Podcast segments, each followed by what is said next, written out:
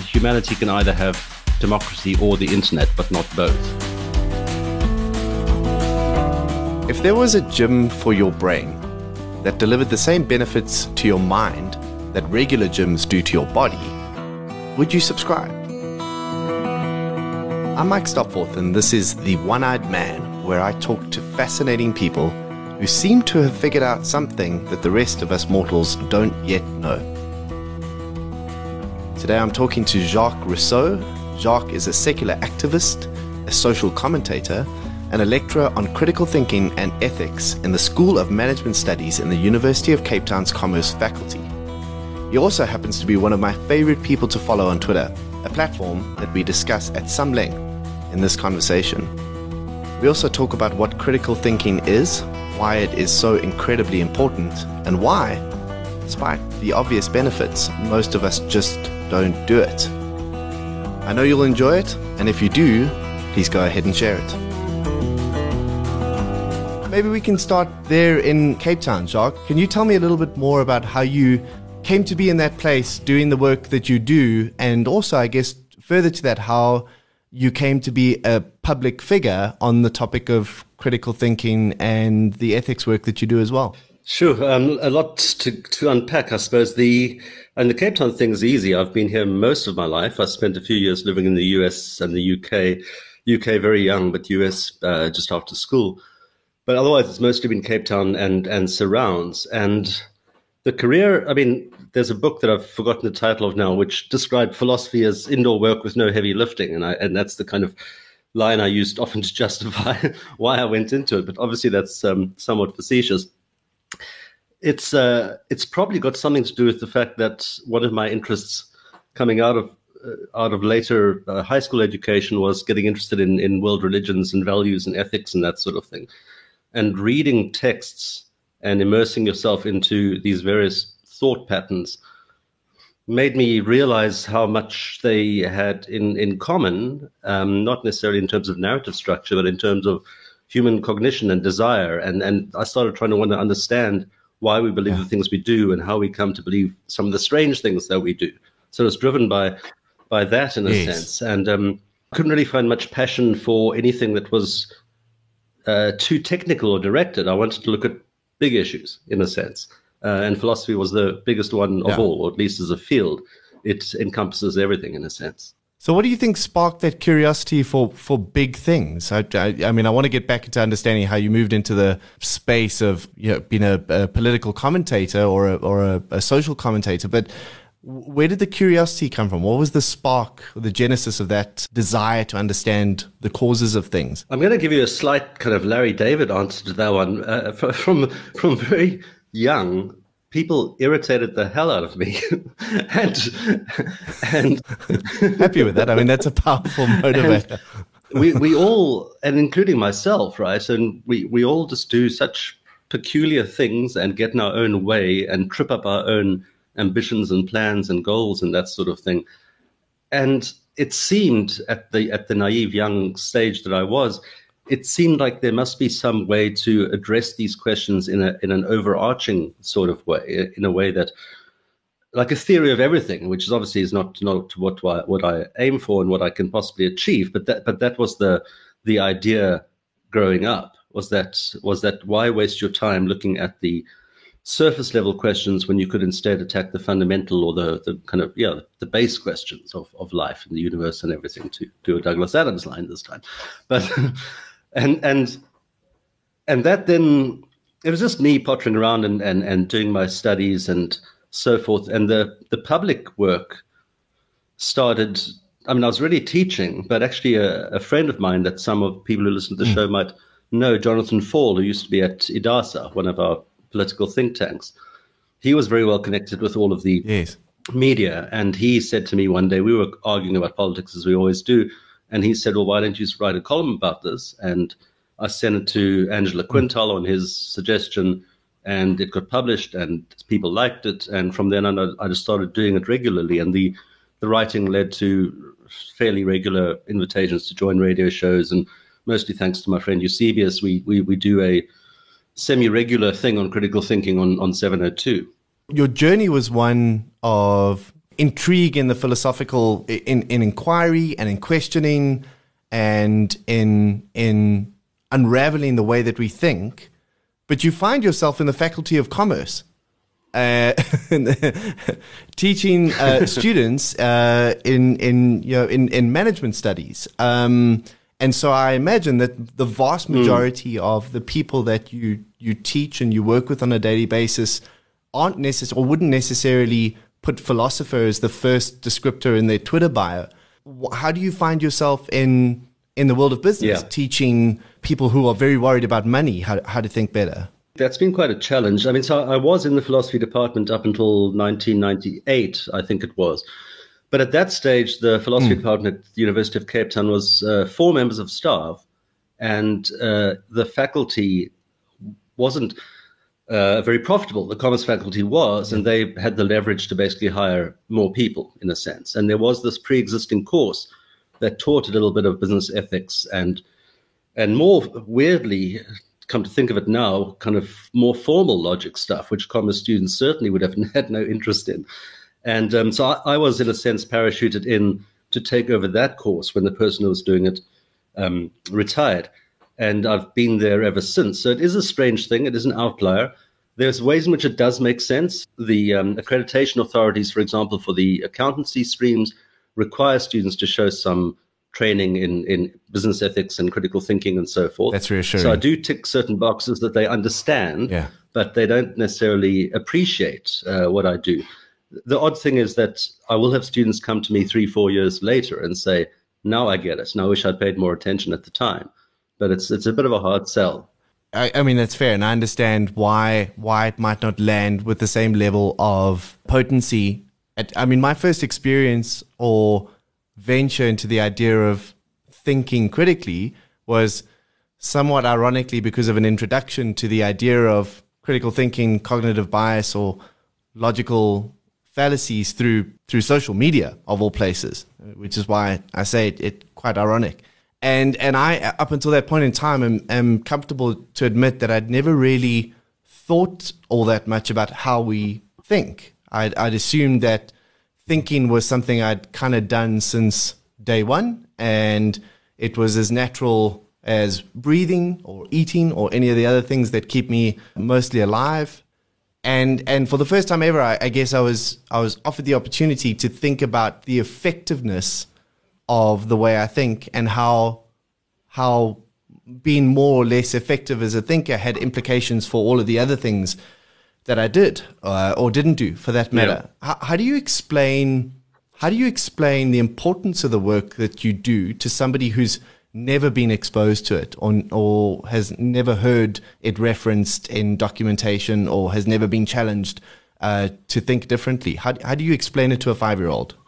Okay, to a five-year-old might be a stretch for me. Um, How do you explain it to a fifteen-year-old? I mean, so what you're describing now is, is, is what one could call not to a fifteen-year-old or a five-year-old, but you'd call it metacognition, right? So thinking about one's thinking. Yes. And while I w- while I wouldn't use that word, what I would try to persuade people is that a, a kind of diagnostic, a health check on one's own thinking and cognition and so forth, is the only way that you can uncover deep seated biases that you might have or flaws in your reasoning process. So you don't even need to get into a values conversation or an ethics conversation or whether you have the right values in life.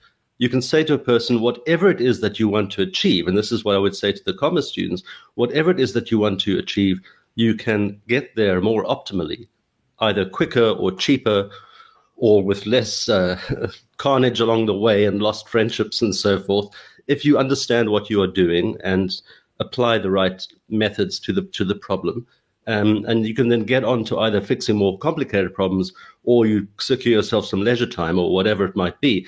But those of us who think that we are already able reasoners are sometimes most at risk of not doing this, right? Because you get this overconfidence if you think you already know what you're doing.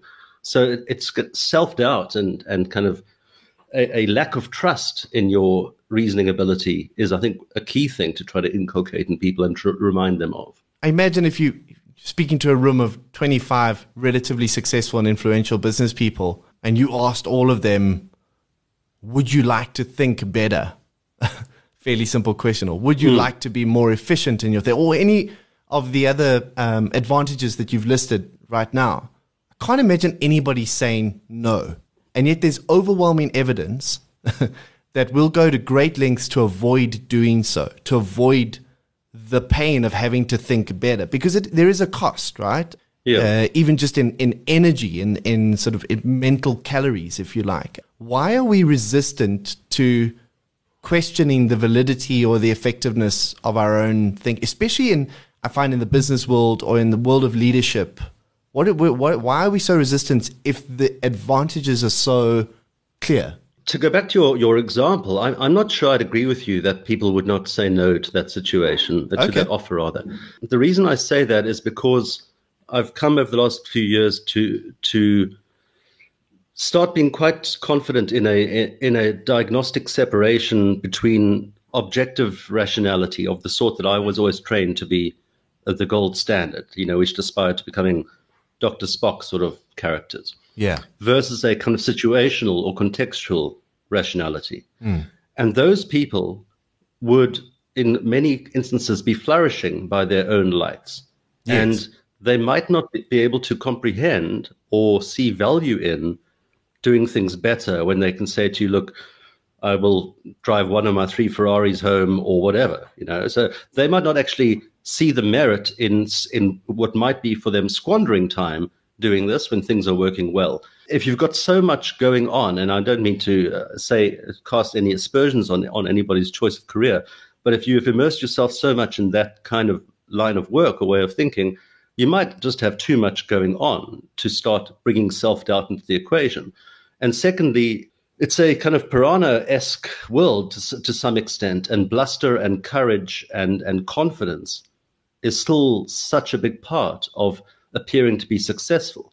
And as I was saying a few minutes ago, if self doubt is a key ingredient of being a good critical thinker, it's not going to sound very attractive to them. So, so, so yeah. So I think some of them who are high-minded in this particular kind of way would be interested, but I think a large number of them might say, "Well, that might well be true, you know, on a, on an objective level, but it's not.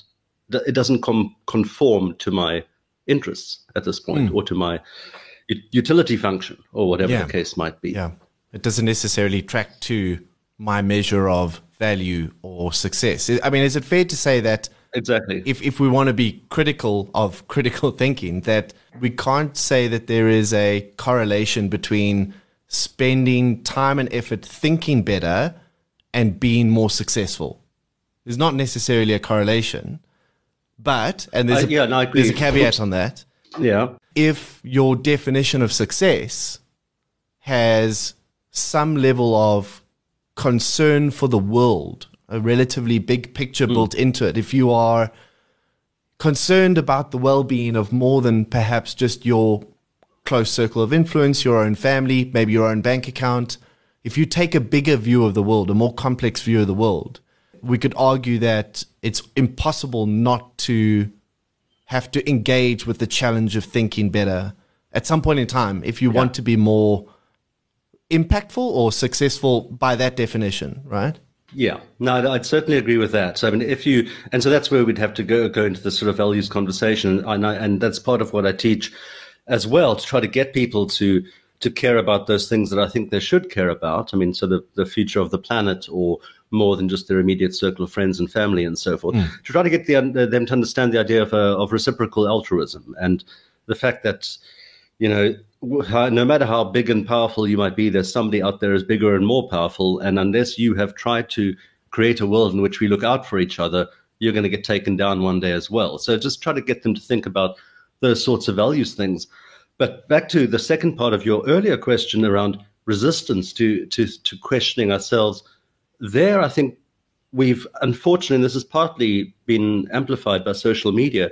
We are really at a stage where people feel like any criticism of their ideas or their thinking, whether it's even internal criticism, is somehow uh, self worth negating or impactful. Mm. So criticizing your ideas means calling you a bad person. Mm. And yes. um, and they don't want to expose themselves to that. And, and I mean, so I, I, unfortunately am a bit of an alien here because living for what is it now, 33 years or something in the university, and mostly hanging out with academic colleagues, it's normal for me to pull each other's arguments apart and so forth. Sure. So the kind of arguments I'm happy to have, I, I, certainly can't imagine people in general being comfortable with always being told that they're wrong, but in a friendly way, and then you workshopping a solution with the other person. So I think that's perhaps one of the main obstacles to people engaging in the process of thinking. So they they tend to view it as exposing weakness, and that people are going to then pick on that weakness. I really want to jump on that very neatly uh, provided segue there around the role of technology and, and social media in, in some of the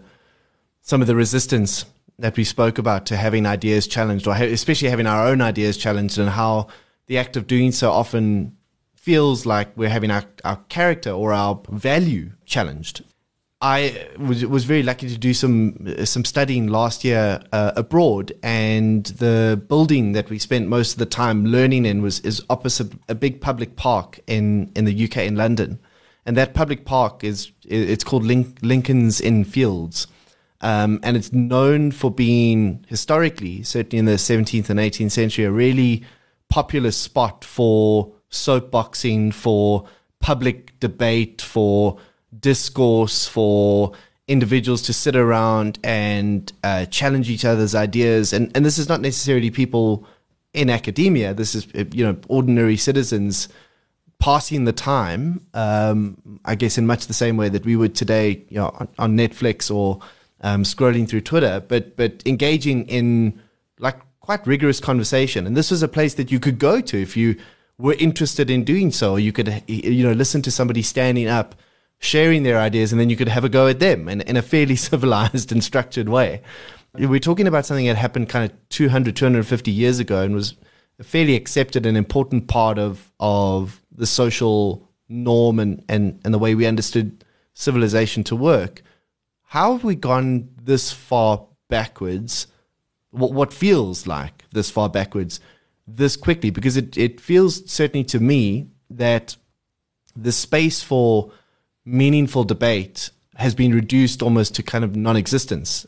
And maybe that's only because my, you know, kind of my experience of the world is largely filtered through things like social media. But where do I go to have those conversations these days? Where do I go to listen to those ideas? And and why why why does it feel like we've gone backwards? I'm, I'm reminded of, of I saw you had a had a little misunderstanding with one of the more pugnacious characters on Twitter just the other day, which is the, the sort of thing that happens all the time to us if you try to engage. Well, look, a friend of mine says, or has said a few years ago, that uh, humanity can either have democracy or the internet, but not both. and I'm, and as depressing as that is, I'm more and more thought, isn't it? becoming sympathetic to that point of view. The difference between that kind of agora situation, the town square of debate and all that sort of thing, then versus now, is to my mind twofold and one of the reasons is that everybody has access to a megaphone yeah. now, uh, whereas they didn't before. So you've gotten rid of that barrier. And of course, those barriers were, were, were, immensely classist and sexist and whatever, but leave that aside. I mean, even if they, even if you just sure. stick to the, to the numbers, there were, there were far fewer people contributing. Mm. And so the, the barriers for entry were far higher and that meant that the quality of stuff was going to be better. I mean, you'd remember just as I do the the early days of the internet and the the joy of the of the uh, old mail mailing server lists, mail server lists, and the polite conversation and the rigorous and deep level debates and so forth, because it was mostly university people on there, right? So it's the same sort of self selection going on. Yeah. Whereas now everybody is there. So so I've been trying to tell people who who argue with me about things like free speech they keep on, and I love John Stuart Mill, don't get me wrong, but they keep on using his old his arguments in defense of free speech. But the difference now is that I don't know if you know the story, but but he said that no publication of anything should be should be forbidden. But if people show up with placards outside the corn dealer's house and incite a riot, whatever, then you can shut them up because people are going to get hurt. Mm.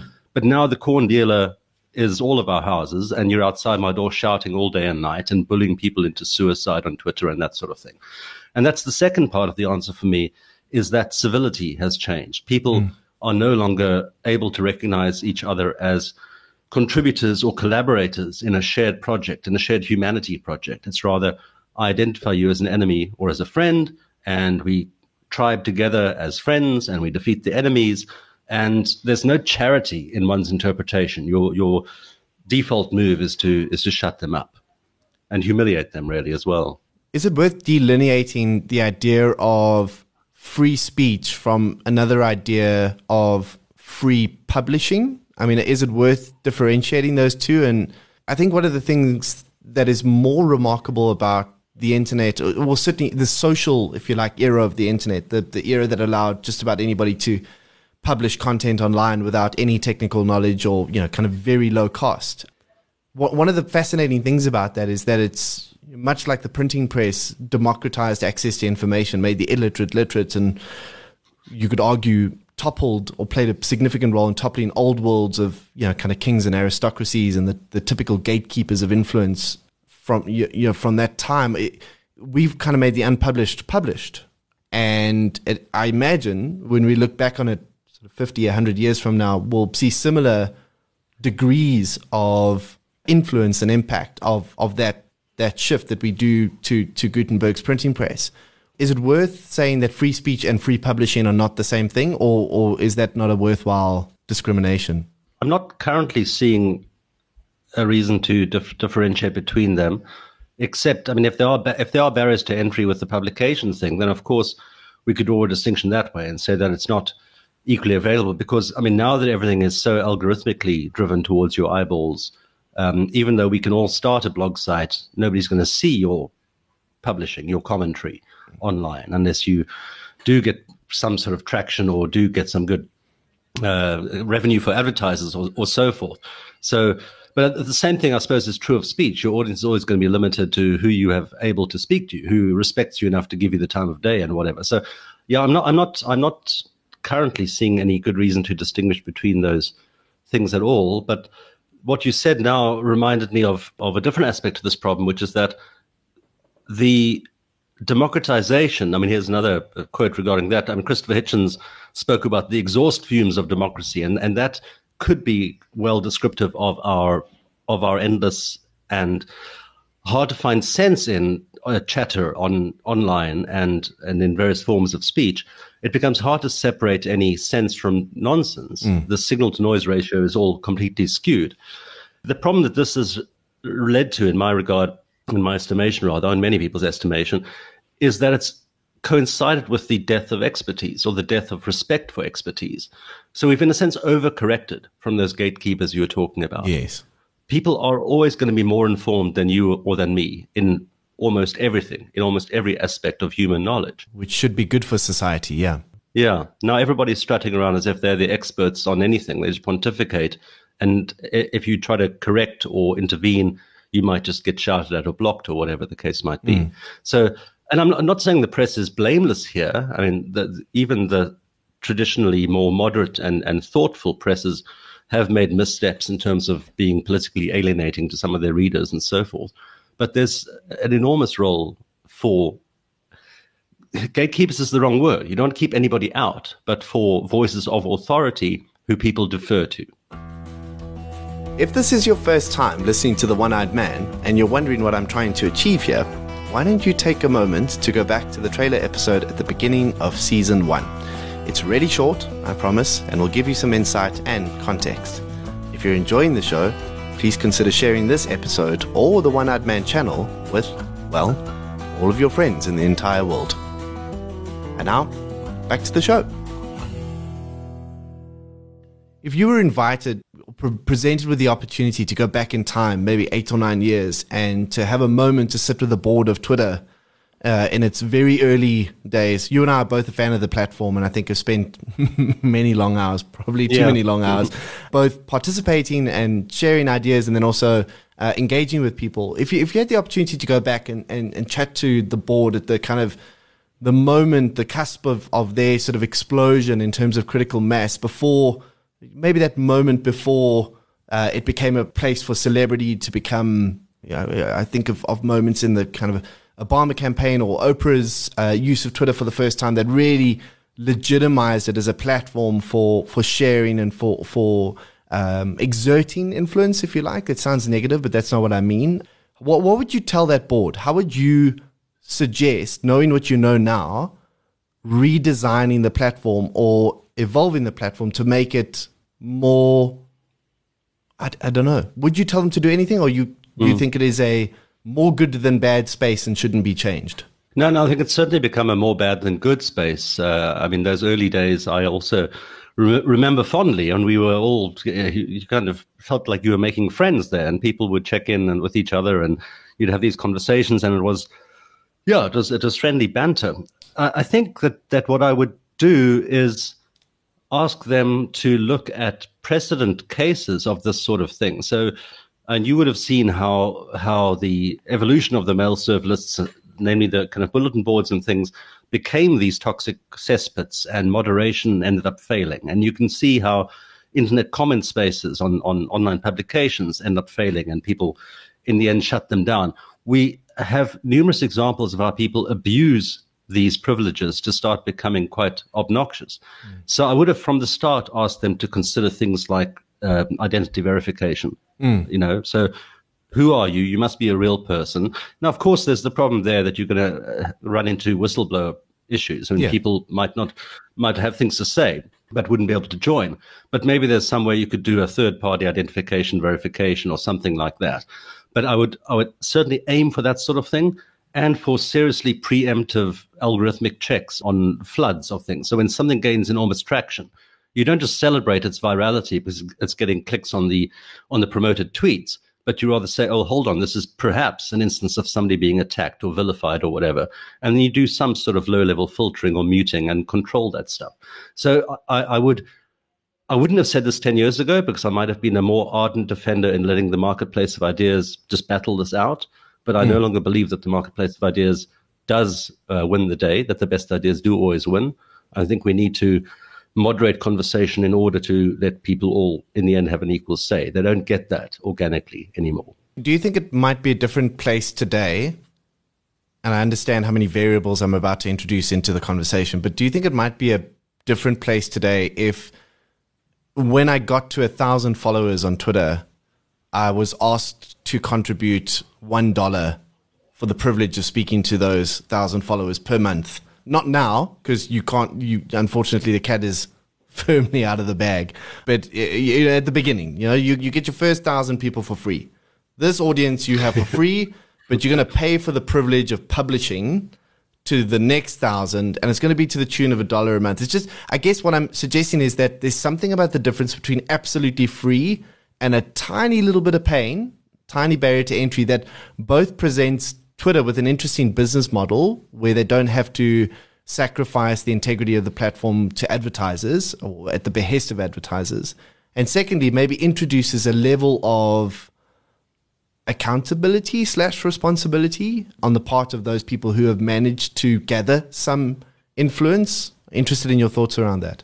Yeah, I'd certainly be be very tempted to to go down that road. I mean, I, am not sure if you can remember the name. I can't, but one of the I think it's one of the Twitter founders. No, it's one of the Wikipedia founders. Recently, recently launched a new social media network, a Facebook type thing, which is a paid for. Yeah, I think service. Jimmy Wales is exploring that that option. Yeah, yeah, it's Jimmy Jimmy Wales. Yeah, so I joined that, but then then um, left because, as always, these things are wastelands, right? They never they never actually take off, or they haven't yet, mm. because of the the market dominance of something like Facebook. But no, I, th- I think that that people shouldn't think that just because um, so I think the internet and information should be free, but Twitter is a business, and I, I, don't see any problem with them if they'd done it then. As you said, it'll be more complicated now. I would have no uh, reason to object to their doing so. It's not a it's not a right that I have to mm. broadcast to whatever many followers I have. Um, it's yeah, it's it's not a right, and I, I think they would be perfectly entitled to suggest that either I, I charge or that I am capped at a thousand followers or that I have the choice to leave. I, yeah, I don't have any entitlement to that. It is something I've thought about probably too much uh, because, as I said, you can't really can't unwrap that gift, can you? But I, I look. It's also fair to say that that I I think I joined Twitter very early on and jumped in and out of it for the next nine months not necessarily seeing the benefit or understanding the potential of the thing or really even embracing what was possible and only once there was that critical mass uh, really you know kind of really being serious about participating and seeing the value but i suppose you make the valid point that there's just the, the level of consolidation and dominance of the key players in the sort of social realm now is just so overwhelming that it's mm. hard to imagine anybody having, although, you know, we see platforms like TikTok doing that very successfully. So I guess, like you, I, I lament some of the, you know, I don't want to sound like a complete um, fuddy duddy, but like the, the purity of that original decentralized, open sharing, but you know, yeah. the, the, romance of that, the, the possibility of that. Yeah. And also the usefulness. I mean, in those early days, I, I would, apart from those sort of uh, community minded sorts of engagements, when I scrolled through the news feeds or the, the more new, news oriented accounts I followed, I could pretty consistently find value there. Mm. Whereas now, some days, it feels more like I'm reading a gossip column or yeah. something. Yeah. So you, you're scrolling through looking for the occasional yeah. nugget. So more and more you end up relying on looking for the crossword in the Daily Sun. Yeah. Yeah. So more and more you're relying on curated lists and so forth, and it becomes, in a sense, burdensome to to to wade through it and to, you know, yeah, pluck those, find those gems amongst all the nonsense. What a sad tale. so I think maybe, in the interest of, of, of, of, lifting the conversation, I, I want to circle back to that room that I, I asked you about earlier on, those 25 executives. And uh, if they did say that they were interested and then followed up their, um, their interest with a question to you of, you know, I, I go to gym every day or I cycle twice a week because I want to get fitter and stronger and I can see the benefits of that on my body and I eat better. And and they said, if I want to do the same thing for my brain and the way that I think, if I wanted to become like a thinking athlete, for lack of a better phrase, if I wanted to be very intentional about applying the same level of rigor to my mental and thinking fitness as I do to my physical fitness, where do I start? What what would you tell them? How would you help them do that? Well, I could certainly put together a course for them. I know of a few uh, um, open programs. it depends on, on how much one wants to, uh, how much time and, and money one wants to invest, obviously. But one of the advantages of, of the democratization of, in, of information has been this explosion of MOOCs, of the massively open online courses. Mm. And there's uh, one from edX called The Science of Everyday Reasoning, mm. which is presented by some of the legends in the field. I mean, Danny Kahneman plays a big role in there, and that's a book you could certainly read. Daniel Kahneman's Thinking Fast and Slow, yeah. which uh, is very accessible, a bit of a doorstopper, but it captures uh, basically he's the inventor of behavioral economics. If anybody hasn't heard of him, and it captures many of the insights of his decades-long career, and Nobel Prize-winning career. That's a great thing. The edX course that I mentioned, but um, I would, and on a kind of prosaic level, I would spend far more time, or suggest people that they spend far more time not reacting, but rather just slowing down and applying some thought to what they've just read that has caused them an irritation, to think about charity, to think about the motive of the person writing it, to, to spend some time just thinking about your reactions to things and why they might be wrong, why you might be misinterpreting things, to, in a sense, practice these skills as you go rather than think of them as things you need to go to a boot camp for. Just spend more time mm. engaging with the way in which you're thinking and doing this kind of self assessment. How else could I interpret that? What would my competitor think about this? What, what does my partner think? I mean, just doing that kind of double, that, that checking of yourself in, in any way that you can would be an enormously valuable thing, which can also be quite entertaining mm. and result in some great debates and, and conversations but yeah, beyond that, those those are two really good resources that I mentioned the, the, the MOOC and the book. But I think a lot of the work is more done day to day. When you're listening to the annoying host on talk radio, now why does he annoy you? What did he say? If he were in a room with you right now, what would you tell him is wrong with him? Mm. You know, mm. so do that kind of thing. Practicing, I guess, the art of introspection or objective, try, trying to read the label from the outside of the bottle, right? Which I think is I, I like the mm. analogy of the muscle because it has to be practiced and it has yep. to be deliberate, and you get be- you can get better at it. Thinking about the world that way, it's it becomes habitual, and so the more you do it, the easier it becomes. I, I, at the risk of oversimplifying it, I, I, don't think we think about it thinking that way, and so it's yeah. worth worth introducing those analogies. Yeah. No, I think you you you're exactly right, and and I, uh, one worries that, that that this is in a sense becoming more and more rare in in today's discourse, and And I also worry that lots of us who work in this field and who teach in this field become less and less able to communicate the value of it because just as you say, these things do become second nature. And as soon as things become second nature, they become quite difficult to actually unpack and tell somebody else what you're doing right then, right? This is just, so I mean, whether I'm, I'm good at it or not, this is just the way that I think, right? Mm. So it's hard to explain to people how you think. Yeah, yeah, hundred percent. Um, or yeah. even to be aware of it to start off with, and then to kind of articulate that uh, to a, to a third party. I mean, that's really really tough to do.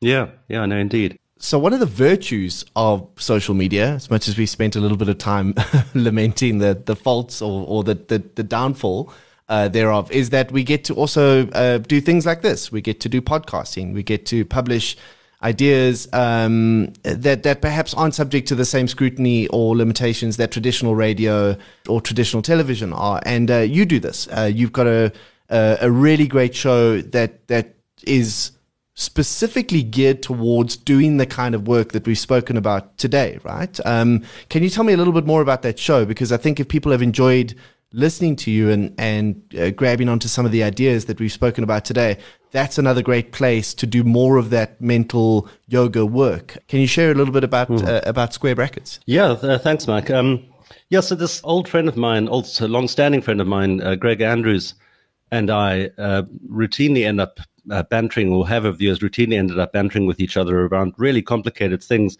and trying to puzzle our way through what is it what it is that confuses us about what's going on in the world and why people are acting so strangely and and why we're angry at them for acting so strangely and so forth.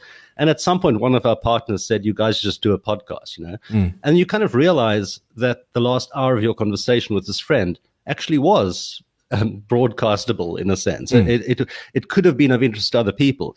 So we decided to to commit to the to the task of of distilling ideas into a into a bite-sized half hour or so thing, and we try to tackle things which are current but also controversial, with the aim of doing, as I've been saying here on, on your show, of trying to slow down and look at the complexities of it to, in a sense, force us to confront our own knee jerk reactions to things and, and to mm. learn more about how people might see it a different way. And in doing so, you can expose your own errors sometimes and, and you can realize that you are being naive or blind to something. So we talk a lot about politics. We speak about things like, uh, I mean, Kobe Bryant's recent death. But of mm. course, we don't just mm. speak about that. We speak about how can two white men talk about this at mm. all, you know? Yeah. So, we, so we, for, we foreground all of those things that Twitter doesn't really let you speak about because you get shouted at so much. Yeah. So we, we purposefully put ourselves into uncomfortable spaces. And we hope that listeners um, enjoy the ride and that it makes them think about these things in a different way as well. Well, I'm grateful for that. I think it is brave work and it's also important work and hard to find. these spaces mm. and these conversations are increasingly tougher to find. So hopefully the work that you're doing and, and some of the work that we're doing and and in time, maybe the pendulum uh, swinging back towards some sense of equilibrium introduces more spaces where we can have really difficult but really important conversations in a more humane and civil uh, way. I agree with that with that sentiment, and and I'm grateful for you for also joining joining the fight with this with this podcast. And and I mean, a thing that I would want to say to listeners, apart from my my my general advice earlier on about how to exercise one's thinking muscles is that just like we're talking about now with these podcasts, everybody needs to really focus on the on the fact that it's democracy and civility and humanity in terms of our humanitarian treatment of each other. These are all things that are under threat, and we can start fixing those things, you know, where we live with the people that we talk to on a day to day basis. And it's no good. I despair as much as the next person when I read the news but it's no good doing that and not doing anything in response. So let's try to, at least in our small circles of influence, try to reclaim some uh, some dignity in this species of ours. That's fantastic. Jacques Rousseau, it's been an absolute pleasure. I look forward to connecting next time I'm in Cape Town. Great. Thanks, Mike. Good to be in your show. Cheers. Cheers. You've been listening to the One Eyed Man podcast. I'm Mike Stopforth, an entrepreneur, writer, and public speaker deeply curious about discovering better ways to lead and better ways to live in an increasingly complex world. I find the best source of these ideas is the experience and wisdom of interesting people who are taking unconventional approaches to solving the world's most compelling problems. If you'd like to hear from someone I haven't yet spoken to, visit mikestopforth.com, click on the podcast link, and send through your suggestions. A big thanks to the Solid Gold Podcast Studios in Johannesburg, South Africa for making this production possible. And remember, in the land of the blind, the one eyed man slash person is king. You've been listening to another episode from the Solid Gold Podcast Studios.